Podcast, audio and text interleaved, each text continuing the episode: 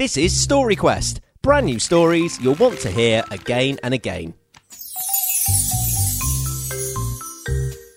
This story is set in London over 400 years ago in the year 1666. Can you imagine what the city would have been like back then? It was a busy place just like today, with the Thames crammed full of boats from every corner of the world. Streets often had names that described the shops you'd find there, and Bread Street was just such a place. So let's begin. Amongst the bakers of Bread Street, of all the shops selling their wares, the busiest of all was Jed Butler's. His loaves were second to none. Everyone could agree about that. But the old man was so bad tempered, and to be honest, plain rude, that no one liked to linger for long in his shop. I was in with our Sally, said Mrs. Thomas, who ran the coffee house nearby, and which was always a bustling hub of gossip. Dear little Sally, how is the infant? cooed Mrs. Sutton, passing through on her way to the dock.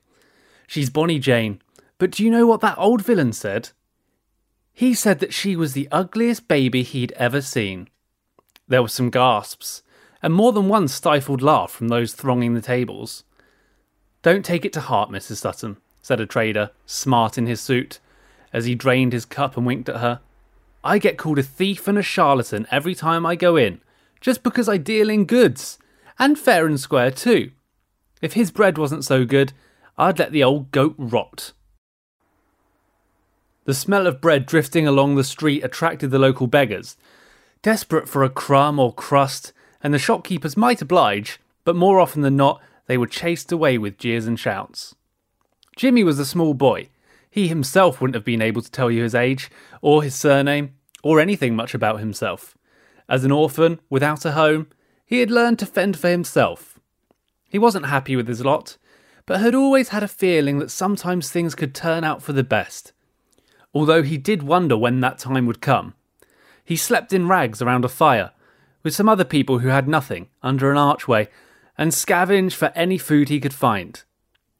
Jimmy was drawn towards Bread Street, like so many others, by the tempting smells of baking bread and fancy goods. Jed Butler didn't scare him, even though he was the shoutiest of all the bakers when it came to scaring off beggars. But it didn't bother Jimmy. He was accustomed to being shouted at, and if anything, he felt sorry for the old man. Old Jed had even fewer friends or fewer people who cared about him than Jimmy did, and that was saying something. He wasn't afraid and remained curious, not to mention hungry, as he lurked near the enticing bow windows of Jed Butler's shop in the early hours, when the ovens were bright, seeing the hunched figure moving slowly inside as he mixed and rolled and kneaded and baked. Resting his hands against the window, he could feel the warmth from the oven, and it was cheering somehow, even in the cool autumn dawn. The shop front was grimy with soot from all the ovens in the road, and you could barely read the sign saying Jed Butler, Master Baker. As he made his way back to the arch, he saw a shop not far from Jed's had closed, and rubbish had been piled up outside. A muddle of furniture and sackcloth had been dumped, and Jimmy noticed a broom sticking out. He decided to take the broom. It looked like a good one. There was a pail, too. He retrieved this with a clatter, with an idea beginning to form in his mind. Dawn the next day, and Jimmy went back to Jed's shop. He had filled the pail, and with some rags began to wipe at the city windows. With his broom, he began to sweep the steps. Jed Butler must have heard and came angrily out to see. What do you think you're doing, you horrible child? You stay away from my property. Clear off. I was only trying to help, make things clean.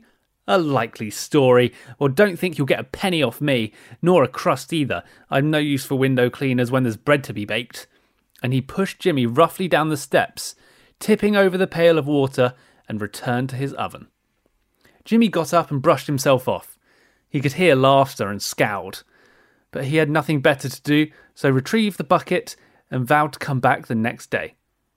And he did just that. And the next. And the next.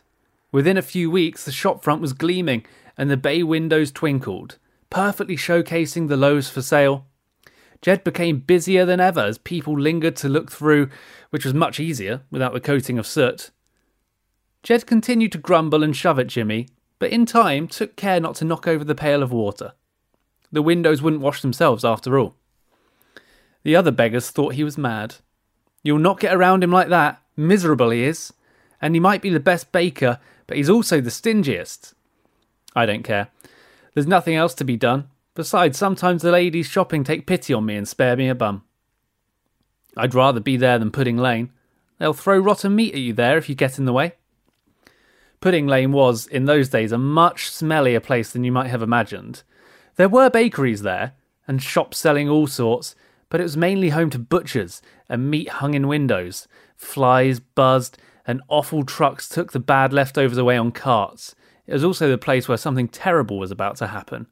Not that anyone knew. On the 2nd of September, 1666, Jimmy had arisen early. So early, it was still night time, really, to make his way to Bread Street.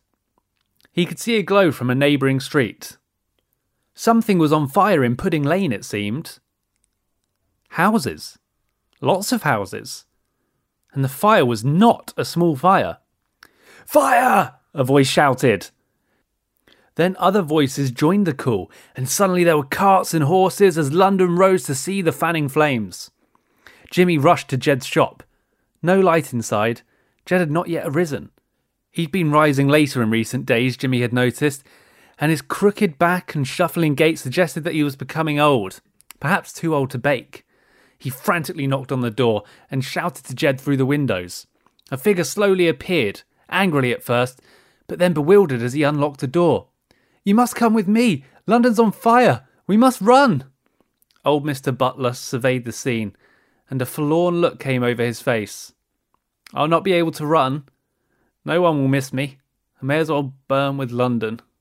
The shop is everything. Come on, Jimmy said. Now he was the angry one as he dragged Jed out of the door. We can go to the river. Jump on a boat. Any boat will be safe. I'll save you.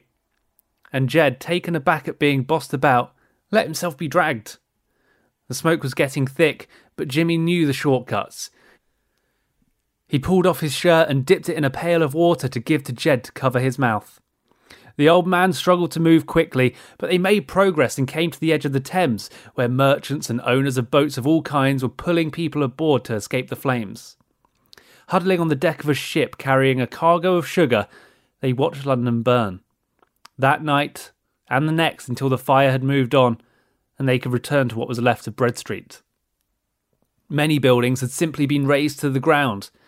What was left was smoking and crumbling, ovens destroyed, and the only smell was that of singed rafters. Jimmy's blackened broom lay, broken in a gutter. Jed was quiet. I've nothing left. How will I survive? I've never had anything. Look, cheer up. I can help. We can start again. We? But I've never given you a crust for your trouble. Why would you help me at all? Why did you help me? Jimmy shrugged. Picking up his blackened broom, well, I'm not going to be able to learn to bake like you if I can't see through the city windows, am I? Jed slowly smiled and then chuckled. I think I owe you the recipe at least for your trouble. And so it was to be. Jed Butler, who it turned out had a few pounds in the bank, more than a few in fact, set up a shop a little while later in a different part of London. With Jimmy at his side, Jed told him all the secrets of the trade, how to make bread that would bring people from far and wide. As he became older still, he could take time to sit in the shop and supervise whilst Jimmy woke early to fire the ovens and pummel the dough. He had grown into a tall, strong man, and a natural baker, it seemed. As business became brisker than ever, Jed was still known for his sharp tongue, but with Jimmy to spar with, it was a warm place full of laughter. A warm place risen from London's ashes. Jimmy had kept his blackened broom and would look at it sometimes and marvel how things had turned out for the best. Sometimes things do, even if we're sure they won't. Thanks for coming on a story quest with us. If you like that story, make sure you're subscribed to the podcast so you never miss an episode.